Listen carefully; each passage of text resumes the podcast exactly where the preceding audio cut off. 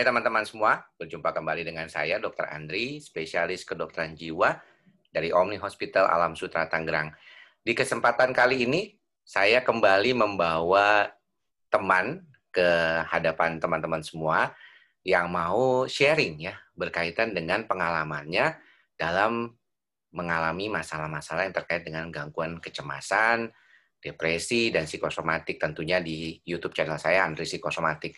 Buat para teman-teman yang baru bergabung, ya subscriber baru ataupun yang belum subscribe, silakan subscribe karena biasanya video saya itu akan tampil satu kali dalam satu hari itu ada video baru yang membahas tentang masalah-masalah yang berkaitan dengan gangguan kecemasan. Nah, cuman memang karena permintaan teman-teman kemarin sudah bicara dengan Mbak Yudit ya, Katanya kalau bisa tolong dong ditampilkan uh, apa namanya pasien katanya atau mantan pasien atau yang mau sharing terkait dengan gangguannya. Memang saya sih berharap ini menjadi salah satu sumber inspirasi buat kita semua. Uh, tentunya ini tidak menggantikan konsultasi ya. Soalnya kemarin ada yang nanya tuh, ada katanya nih jangan-jangan nih konsultasi online ya dok yang divideokan bukan ya ini bukan konsultasi online yang divideokan, ini memang dibuat konten ya dari teman-teman yang mungkin mau ber, apa, berbagi sharing. Dan kebanyakan yang akan sharing ke saya itu memang juga sudah diseleksi gitu ya, bukan sembarangan. Jadi uh, saya kenal sudah lama dengan orangnya, jadi bukan sembarang orang baru deket atau baru nyampe di rumah sakit terus besoknya dijadiin konten ya tidak kayak gitu. Nah pada kesempatan kali ini saya menghadirkan bintang tamu ya. Ola ya ini tadi sudah nungguin kapan gue bicara katanya nih ya. Oke. Silahkan perkenalkan diri Ola Hai uh, makasih dokter Andi. Uh, nama saya Ola saya wanita umur 35 tahun. Saya punya anak umur 17 tahun cewek. Bentar lagi mau masuk kuliah Wow. Dan pekerjaan sehari-hari saya, saya kerja di kantor dari Senin sampai Sabtu dan kalau Minggu ya saya biasa ngabisin uh, waktu sama anak atau main sama anjing-anjing saya. Wah, dia suka, apa kamu suka ini ya pet ya ada peliharaan ya, ya berarti ya. Ya. Oke. Okay. Nah, inilah sebenarnya tujuan dari adanya video ini kan berkaitan dengan banyak teman-teman yang suka bertanya gitu uh, gimana sih kalau misalnya dokter kan cuman meriksa kita doang gitu ya? Uh, secara teori tahu lah tapi kan nggak pernah ngalamin. Jadi mereka nggak merasa uh, deket gitu uh, dengan apa yang saya omongan kadang-kadang walaupun cukup banyak ya yang menonton. Nah saya jadi mau bertanya sama Ola gitu uh, kapan Ola pertama kali itu menyadari bahwa uh, ada something wrong nih dengan kondisi kejiwaan atau uh, mental stability-nya Ola Uh, saya waktu itu tahun 2009, dok. Uh, saya tahun 2009 itu uh, ngalamin panic attack, tapi waktu itu sih saya nggak tahu itu panic attack. Jadi saya uh, bolak-balik ke UGD berkali-kali, tapi saya juga uh, beruntung juga sih waktu itu kan. Sebenarnya saya waktu ke UGD berkali-kali itu uh, udah dokternya sampai udah nyerah karena saya terakhir itu dalam satu minggu itu saya tiga kali ke UGD tahun 2009 Hmm. Dan kebetulan setiap saya kena panic attack itu setiap sekitar jam 6 sampai jam 7 sore gitu. Oke. Okay. Nah, kebetulan dalam satu ini juga ya? Uh, iya, iya. Hmm. Kayaknya sih itu terkait uh, kayaknya sih pas ditelusuri sih ya, Dok ya. Kayaknya sih saya waktu itu memang ada trauma waktu ditinggalin sama mama jam-jam segitu. Jadi saya kena panic attack selalu jam segitu. Nah, terus saya pas kebetulan ke UGD selalu di rumah sakit yang sama dan terus juga uh, dokternya kebetulan dokter jaganya sama terus. Jadi dokternya bingung sampai tiga kali saya udah cek darah, EKG segala macem nggak ditemuin penyakit apa-apa. Tapi saya tetap ngotot gitu dok. Jadi saya sama dokternya juga udah bingung, saya juga bingung. Jadi saya sampai lihat-lihatan sama dokternya, terus akhirnya saya bilang kan, saya apa? Saya ngotot orangnya saya ngotot karena saya merasa saya sakit sakit terus gitu kan. Terus kata dokternya nggak ada apa-apa. Akhirnya saya bilang saya sering sakit kepala. Pas saya bilang saya sering sakit kepala, hmm. akhirnya saya saat itu disuruh ke dokter syaraf. Hmm. Nah, saya beruntung banget waktu itu pas ketemu dokter syaraf. Waktu itu saya ketemu dokter Yuda Turana. Dan oh. dokter Yuda itu langsung tahu kalau saya itu ternyata uh, panic attack. Ternyata nggak ada masalah sama sakit kepala yang saya alami. Jadi saya uh, dibilang saya kena panic attack dan dokter Yuda suruh ke psikiater, saya orangnya nurut dok ke psikiater. Saya langsung nemuin psikiater saat itu.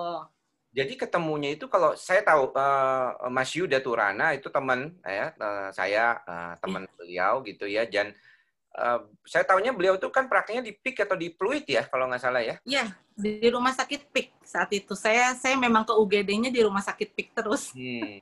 Nah, sebenarnya kalau di tadi kan Ola udah tahu bahwa itu serangan panik. Jadi Ola bisa ngomong bahwa oh ini serangan panik ternyata. Tapi waktu yeah. itu apa sih lah uh, spesifiknya yang dirasakan karena tiap orang tuh kan rata-rata sama ya lah gejalanya ya. Iya. Uh, uh. Ada beberapa yang mungkin spesifik gitu. Uh. Misalnya tadi saya juga baru tahu tuh misalnya Ola uh, mengatakan bahwa ada spesifik time gitu jam-jam tertentu yeah. mana mungkin yeah. kan Ola pada trauma masa lalu yang menyebabkan iya. kecemasan yeah. gitu ya. Tapi uh, yeah, yeah. gejalanya sendiri Ola tuh apa yang dirasain lah? Waktu itu saya tiba-tiba kan nggak enak gitu badan dok, terus uh, jantung berdebar, terus uh, nafas juga pendek kan, terus hmm. kadang-kadang jadi berasa nafas juga agak kayak dingin gitu, terus aku selalu berasa kayaknya oksigen di kepala kurang, kayak aduh kayak aku bakalan bakalan pingsan nih, terus uh, aku juga uh, pendengaran juga jadi berkurang, terus mata juga ngelihat juga jadi rabun karena saya sensitif sama cahaya, sensitif sama suara juga saat itu dok. Bahkan sampai yang pas saya ngalamin di eh, jam-jam uh, segitu ya, waktu saya keadaan di rumah itu saya sampai nggak boleh ngedenger suara apa pun, bahkan sampai saya, mama saya ngomong, anak saya ngomong sampai saya suruh diem. Jadi uh, suara apa pun, cahaya-cahaya terang pun, makanya sekarang kamar saya juga selalu gelap kan dok, karena itu bisa jadi jadi uh, trigger juga kan, terus jadi uh, aroma juga, jadi kayak kayak semua semua indera di badan aku tuh uh, jadi sensitif banget gitu dok. Betul. Nah ini mungkin teman-teman karena saya juga membuat video uh, wawancara seperti ini lebih juga karena buat edukasi. Jadi ketika tadi Ola mengatakan mengapa dia jadi sangat sensitif dengan beberapa uh, indera ya seperti penciuman, pendengaran, ya taktil, ya perasaan seperti itu. Makanya nggak heran tuh ada yang merasa kesemutan ya ataupun bukan kesemutan tapi rasanya kayak baal. Kalau itu memang internal ya. Jadi dia di dalamnya itu terasa sensitivitasnya meningkat dan terjadi uh, seperti baal begitu. Tapi yang tadi bilang Ola katakan memang betul lah. Jadi ada beberapa yang suka merasa kayak seperti kayak penciuman atau terutama si pendengaran ya mereka merasa seperti yeah. ya aduh kayaknya nggak tahan gitu kayak bingung gitu iya. makanya yeah. ada istilah tuh ketakutan bahwa aduh jangan-jangan gue bakal gila nih kayaknya kok kayak udah yeah, yeah. Uh, lepas dari oh, apa ya kewajaran gitu kewarasannya kayak gitu iya yeah, iya yeah. nah, iya kalau misalnya di saat itu biasanya kan kita tahu bahwa ketika mungkin uh, Dokter Yuda itu memang beliau uh, sangat memahami kondisinya Ola, hmm. jadi mereka nggak memberikan hanya obat-obatan untuk mengurangi gejala ya, tetapi hmm. langsung diberikan uh, sugesti uh, atas hmm. suggestion ya apa saran buat pergi ke hmm. psikiater. Nah, Yeah. Bagaimana tuh waktu itu Ola melihat bahwa sudah berapa lama ya sebelum akhirnya Ola memutuskan untuk ke psikiater terjadi keberulangan tadi Ola kan bilang sering udah hampir ketiga kali mm. ketemu sama Dokter Yuda. Mm -mm. berapa lama Ola itu apa namanya akhirnya memutuskan untuk pergi ke psikiater? Uh, awalnya sih saya kan ke Dokter Yuda dulu sebelumnya itu uh, juga nggak tahu kan kalau itu uh, serangan panik sampai akhirnya Dokter Yuda uh, ngasih tahu saya kalau itu ternyata serangan panik. Waktu awal-awal juga saya masih nggak percaya. Hmm. Maksudnya nggak percayanya karena nggak mungkin. Saya sih percaya sama uh, ilmu ke uh, psikologi ya dok ya. Tapi uh, saya tuh nggak percaya kok uh, penyakit kejiwaan bisa ke badan. Saya ngerasanya kan sakit badan. Nah saya sempat di rumah dulu uh, uh, buat istirahat atau nggak nggak pergi ke psikiater tapi karena karena terus-terusan seperti itu akhirnya dalam waktu satu minggu aja sih saya langsung pergi untuk uh, ke psikiater waktu itu dok. Oke, nah waktu itu akhirnya bertemu dengan psikiater. Uh, lalu bagaimana tuh awal pertamanya? Biasanya kan orang suka bertanya tuh, uh, ngapain sih ke psikiater pertama kali? Apa jangan-jangan dulu orang ada yang bilang jangan-jangan di dikorek-korek gitu atau di iya. masa lalunya maksudnya dikorek-korek apanya ya dikorek apanya gitu terus kemudian uh, mungkin diberikan sesuatu atau aku langsung diberikan obat kadang-kadang mereka takutnya begitu ya walaupun saya sudah pernah beberapa kali bilang sih uh, dengan teman-teman hmm. kalau kita biasanya psikiater memang ketemunya kasus-kasus yang cukup berat gitu ya sehingga ketika hmm. mereka datang biasanya sudah dalam kondisi yang harus dikasih obat gitu. Nah pengalaman Ola waktu pertama kali ke psikiater gimana lah? Aku waktu pertama kali ke psikiater memang bingung juga sih uh, ngapain ya nanti bakalan ditanya apa. Tapi waktu itu saya pertama kali se uh, sebelum ke dokter Andri, uh, saya pertama ke dokter uh, lain di rumah sakit lain Nah terus itu saya datang ya, saya kan juga nggak tahu kan ditanya kenapa, saya juga nggak tahu kenapa. Tapi pas akhirnya psikiater bisa uh, memang bisa ngajak ngobrol dan nanya-nanya kan, akhirnya kita ngobrol aja kayak biasa gitu. Tapi waktu itu malah saya uh, didiagnosanya dengan depresi dok waktu itu sama sama dokternya sama psikiaternya. Nah hmm. saya juga bingung loh kenapa saya kan dibilangnya uh, sama dokter Yuda kemarin panic attack, kenapa sekarang jadi depresi? Waktu itu saya bingung juga sih. Tapi saya waktu itu cuma dua kali doang karena saya ngerasa uh, pengobatannya saat itu kurang cocok di saya dan akhirnya kebetulan kan uh, saudara saya kan Lani ternyata teman dokter waktu itu uh, Cilani ngasih tau saya uh, coba nih ke dokter Andri waktu itu makanya saya waktu itu nemuin ke dokter Andri. ya ya ya. Nah jadi gini tadi mengapa uh, dokter Yuda Turana bisa mengatakan ini serangan panik gitu ya? Kalau di beberapa hmm. kasus gangguan psikiatrik seperti serangan panik yang ditemui oleh teman-teman dokter saraf biasanya mereka ada dua yang sering kali mereka sebut yaitu hyperventilation syndrome atau sindrom mm-hmm. hiperventilasi. Karena ketika dia diterima di IGD atau di sempat ya saat panik itu terjadi kayak napas tuh rasanya kayak kekurangan oksigen gitu ya. Tadi yang seperti yeah, orang yeah. bilang kayak gitu. Jadi mm.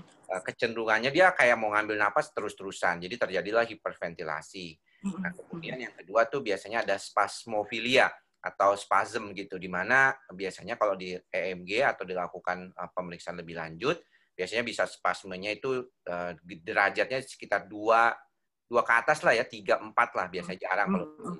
dan karena terjadi sering kali mungkin saya nggak tahu apa orang mengalami kayak kekakuan otot gitu pada saat terjadinya serangan panik kayak gitu nah kalau dia datang ke si psikiater mungkin saya nggak tahu. Ada beberapa kasus uh, panik yang cukup lama atau gangguan cemas yang cukup lama.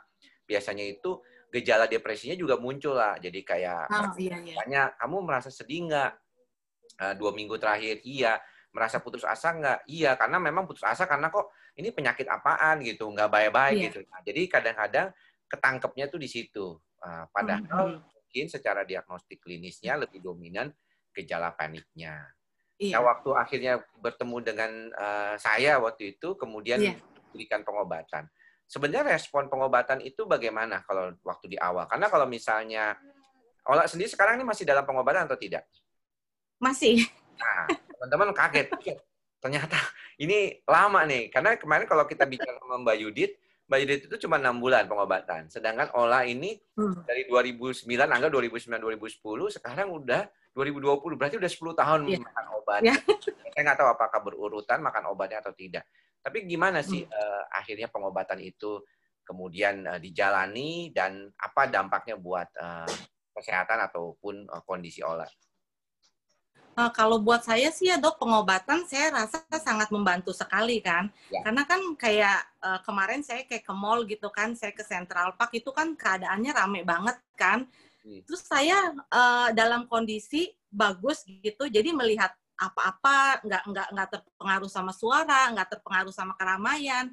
Terus kadang-kadang malah saya membayangkan waktu pertama kali saya kena panic attack, saya bahkan mau ke mall aja takut, mau lihat apa-apa takut. Jadi semua serba takut begitu. Tapi waktu saya melakukan pengobatan waktu itu sama dokter Andri, ternyata pelan-pelan saya udah bisa bisa uh, keluar lagi. Terus udah gitu berasa seger ibaratnya uh, kalau kemarin-kemarin tuh uh, banyak cemas segala macem. Terus kalau pas abis minum obat uh, berapa waktu terus ngerasain ada seger ya. Jadinya kan seneng dok. Jadi kayak ih kok ternyata kemarin-kemarin pun kemarin-kemarin kan selalu mikirnya bakalan kayaknya hari ini gue mati deh gitu. Jadi selalu setiap bangun pasti ini hari terakhir. Jadi kayaknya mikirnya kayak begitu sampai mikirnya uh, sampai se segitu parah dok. Jadi tiap pagi bangun berasa kayaknya hari ini gue bakalan mati, kayaknya hari ini gue bakalan celaka. Tapi setelah minum obat itu, itu sangat ngebantu banget. Akhirnya sampai saya bisa keluar lagi, saya bisa beraktivitas lagi, dok. Terus saya merasa dengan bantuan obat juga ya, uh, tapi ada terapi juga.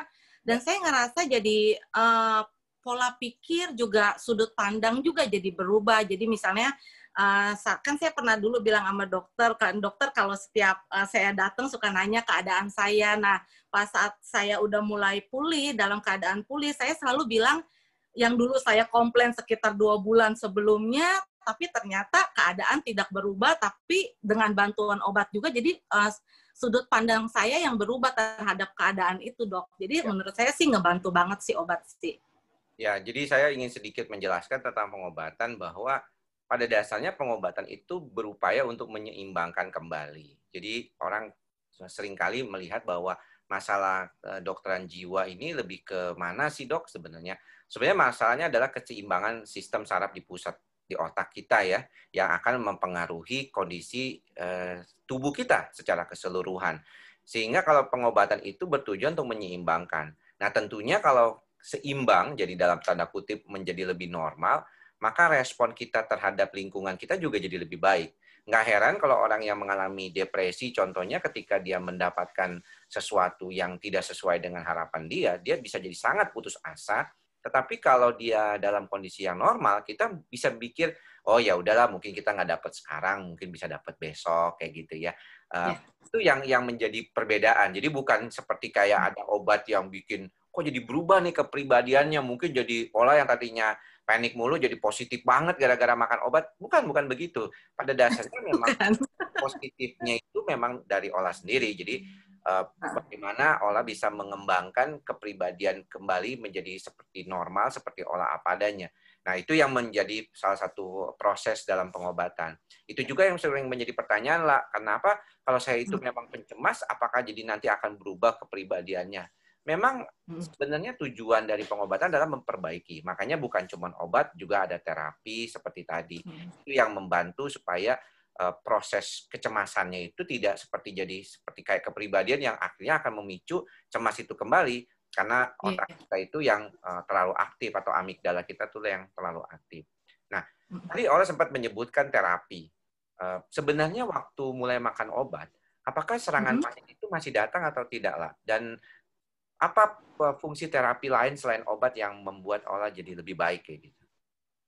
Eh, waktu saya minum obat sih ya dok ya, uh, ya mungkin sama kayak penyakit fisik lain kan, hmm. mungkin seperti darah tinggi ya. Kita kan, uh, saya kenal mama saya juga minum obat darah tinggi, dia minum obat rutin, tapi kan ada sesekali dalam sebulan atau berapa tiba-tiba darahnya naik gitu kan. Biasanya sih kalau misalnya ada pencetusnya, biasa kadang-kadang uh, panik cuma uh, paniknya jadi lebih bisa dikontrol sih dok. Oh ya kalau awal-awal kena panic attack itu waktu saya sebelum tahu dan ke psikiater saya tuh sampai kayak ayam mau dipotong gitu dok. Jadi sampai paniknya sampai uh sampai ketakutan. Jadi kayak orang bisa gebrak-gebrak meja karena udah saking saking paniknya sampai ayo buru-buru ke sana ke sini gitu kan. Tapi sekarang ya lebih lebih tenang lagi. Kadang-kadang walaupun serangan panik itu datang terus masih ah ini cuma serangan panik tapi kan kalau misalnya di badan udah berasa juga nggak enak apa segala macam kita pasti mikirnya mesti ke UGD juga kan dok tapi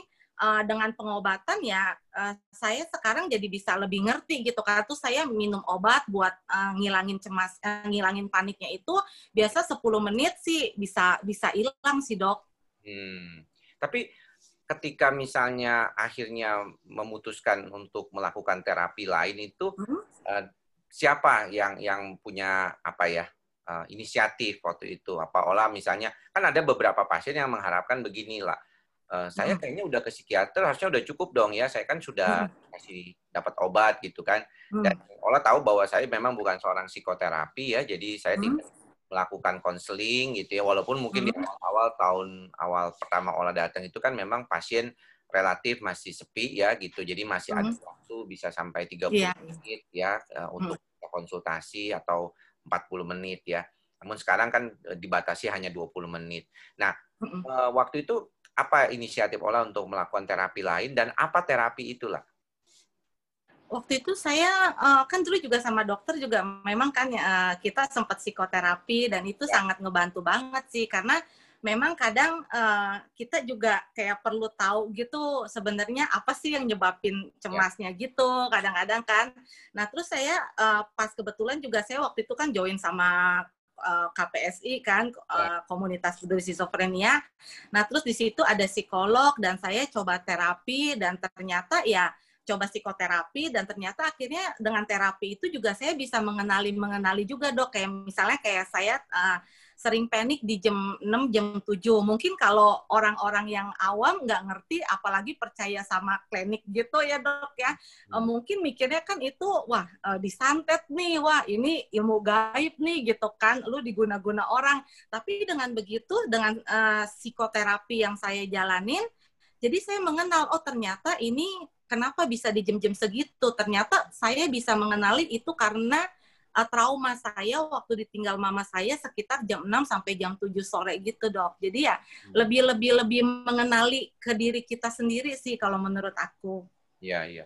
Nah, jadi kalau misalnya tadi juga pertanyaan tentang kepribadian. Sebenarnya kalau Ola itu orang yang seperti apa gitu, menggambarkan diri sebelum mengalami kecemasan. Karena tadi Ola bilang kan, saya tuh suka panikan, suka, aduh kayaknya tuh bawaannya tuh mau cepet-cepet, mau buru-buru selesai gitu apakah memang itu terjadi uh, sebelum ada gejala-gejala panik? Karena kalau secara teori kan orang yang mengalami gangguan cemas panik itu kan dia nggak tiba-tiba, ya dia nggak muncul hmm. tiba-tiba. Dia itu biasanya akan uh, berlangsung, sifatnya akumulasi. Jadi akhirnya ketika hmm. dia terjadi serangan panik pertama, itu seperti kayak apa pertahanan tuh pecah gitu, bar gitu. Dan yeah. itulah yang membuat mengapa orang sering mengatakan kok kenapa panik itu jadi berulang ya dok ya? Iya, karena hmm. sepertinya kayak kalau coba bayangin aja ya kalau misalnya kita punya uh, alat tampung, alat tampung itu ambiar gitu, bar gitu ya.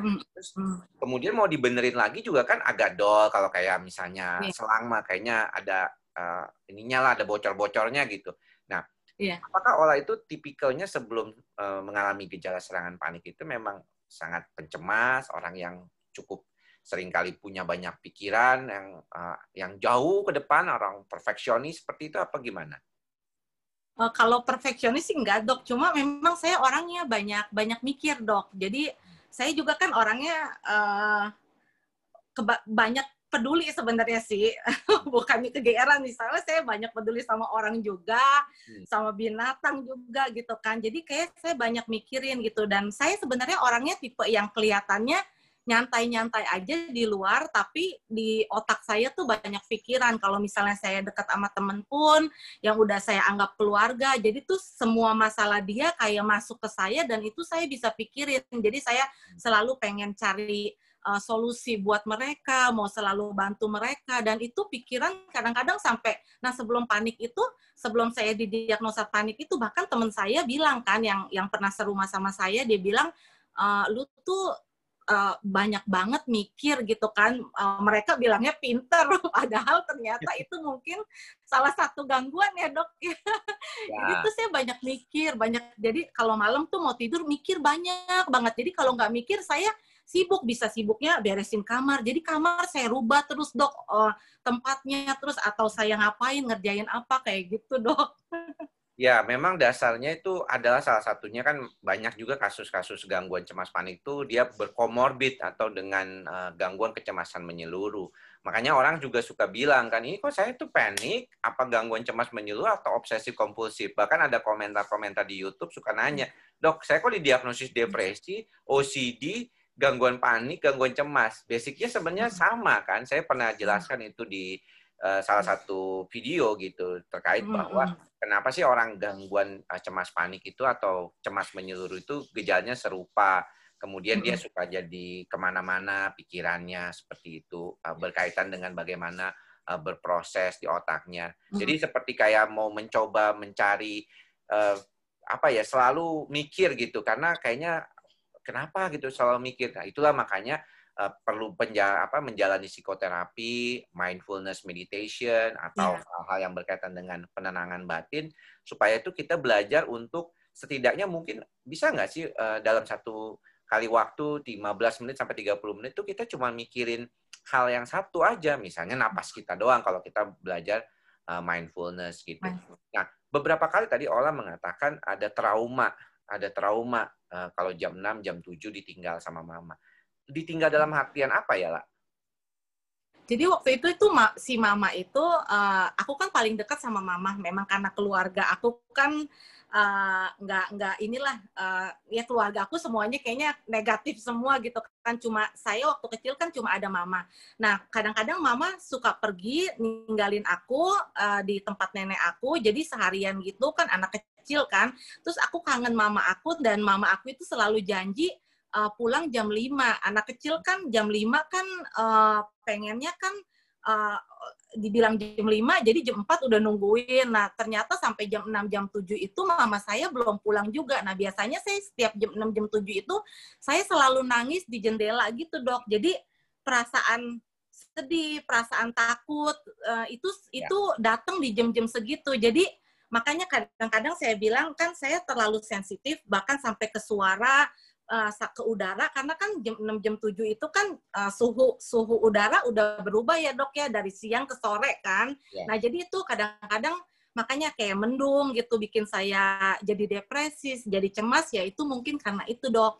Ya, ya. Ini mungkin yang beberapa kasus uh, terkait dengan gangguan kecemasan memang dikaitkan dengan uh, kondisi trauma di masa lalu gitu ya, di mana ketika orang itu mengalami suatu kondisi yang mencemaskan di masa-masa awal kehidupannya itu bisa terbawa gitu ke saat-saat dia sudah dewasa atau yeah. diingatkan kembali pada situasi tertentu. Jadi sempat olah mungkin baik-baik saja di masa-masa uh, dewasa muda atau mungkin waktu uh, usia remaja yang sudah lewat gitu ya. Kemudian ada situasi peristiwa tertentu yang kemudian diingatkan kembali. Nah, lah, saya sih berharap ini bukan pertama kali uh, dan terakhir kita ketemu di dalam uh, video yeah. ini ya, uh, karena begitu banyak uh, hal yang mungkin Allah akan bisa ceritakan bagaimana perjalanan yeah. Ola, bagaimana perkembangan Ola dalam pengobatan. Tetapi uh, mungkin kita harus cukupkan dulu uh, untuk saat ini. Mm -hmm. Tapi saya mau uh, melihat uh, ataupun ya sedikit mendengar gitu ya. Sebenarnya uh, ketika Ola memutuskan untuk tetap berobat selama lebih dari uh, jangka waktu yang biasanya tuh orang kan bilang kok bisa sama panjangnya? Karena pertanyaannya selalu beginilah saya bisa sembuh nggak sih dok dari gangguan ini? Gitu ya. Komentar hmm. kapan sih sembuhnya dokter kok bilangnya hmm. katanya tiga bulan enam bulan sembilan bulan. Tapi ternyata kok udah dua tahun gitu. Saya pernah ngobrol hmm. sama teman uh, sejawat saya senior saya. Beliau juga bilang gitu ya bahwa ya awalnya pertama kali uh, waktu ketemu pertama pasien mungkin pasiennya langsung bilang iya ya dok tiga bulan mungkin beres kali dok ya. Terus nanti datang lagi pas enam bulan dok mungkin sembilan bulan beres kali dok ya. Eh ternyata udah dua tahun uh, berobat gitu ya. nah, ada beberapa orang seperti Mbak Judit yang kemarin uh, kita uh, dengar ya bahwa beliau memutuskan untuk berobat uh, berhenti di enam bulan tapi ada yang memutuskan untuk terus eh, berobat seperti Ola dengan ya, jangka hmm. waktu yang tidak sedikit gitu ya, tidak tidak, yeah. tidak pendek gitu ya. Dan ini hmm. kadang-kadang membuat orang jadi berpikir, jangan-jangan ini nggak pernah bisa baik dalam artian lepas obat. Hmm. Apa pendapat Ola tentang uh, ungkapan-ungkapan itu dan bagaimana Ola bisa memutuskan untuk tetap berobat selama uh, lebih dari lima tahun deh kalau kita bilang lah. Ya, kalau menurut aku sih ya dok ya, kan karena ketahanan mental orang kan beda-beda.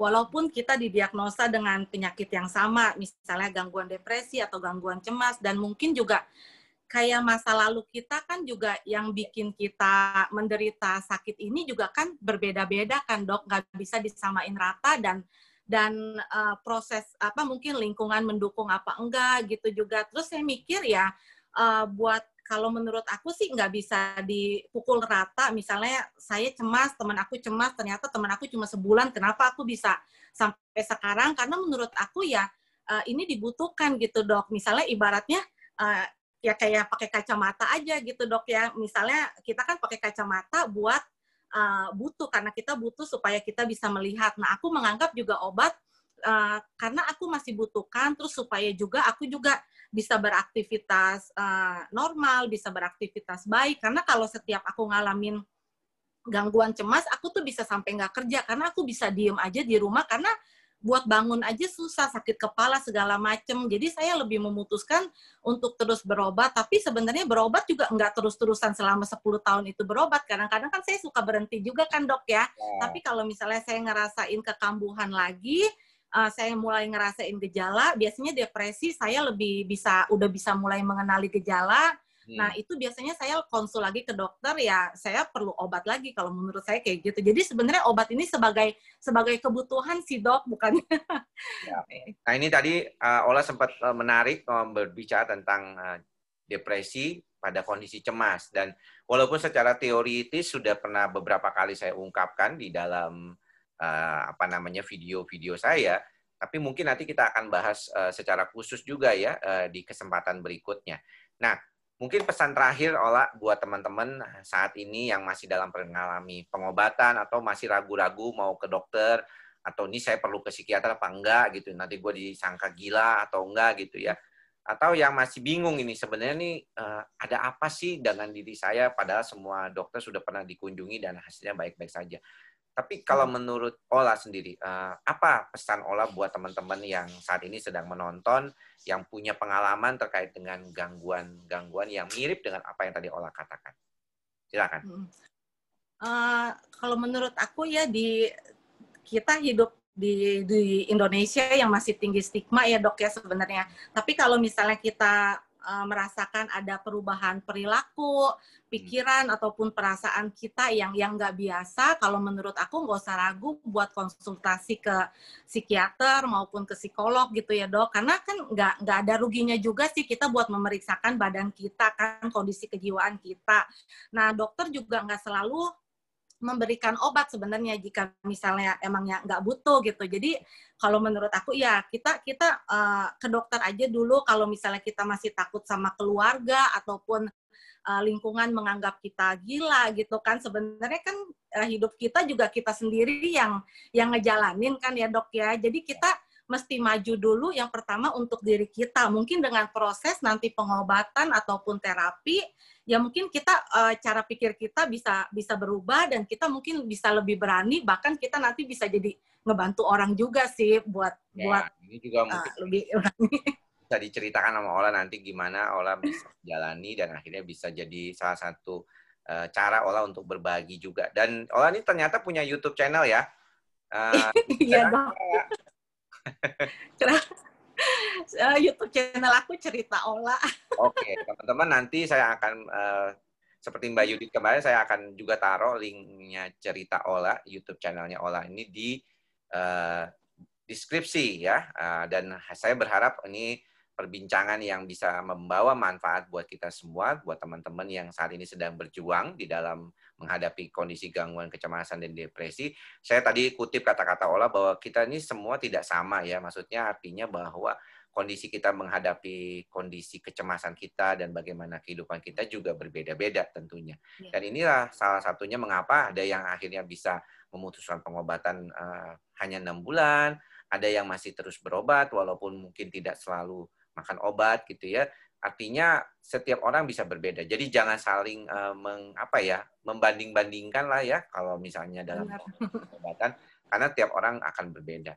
Thank you Ola sudah menjadi ya, makasih, dok. Uh, bintang tamu bersama dan saya berharap nanti uh, Ola juga punya kesempatan lagi untuk berbincang dengan saya nanti cerita-cerita hal-hal yang lain yang mungkin kita bisa Eh, dapatkan manfaat dari pengalaman Ola sebagai salah satu atau seorang pasien yang mengalami gangguan kecemasan. Sampai bertemu lagi, La. Ya, iya, makasih ya, ya. ya.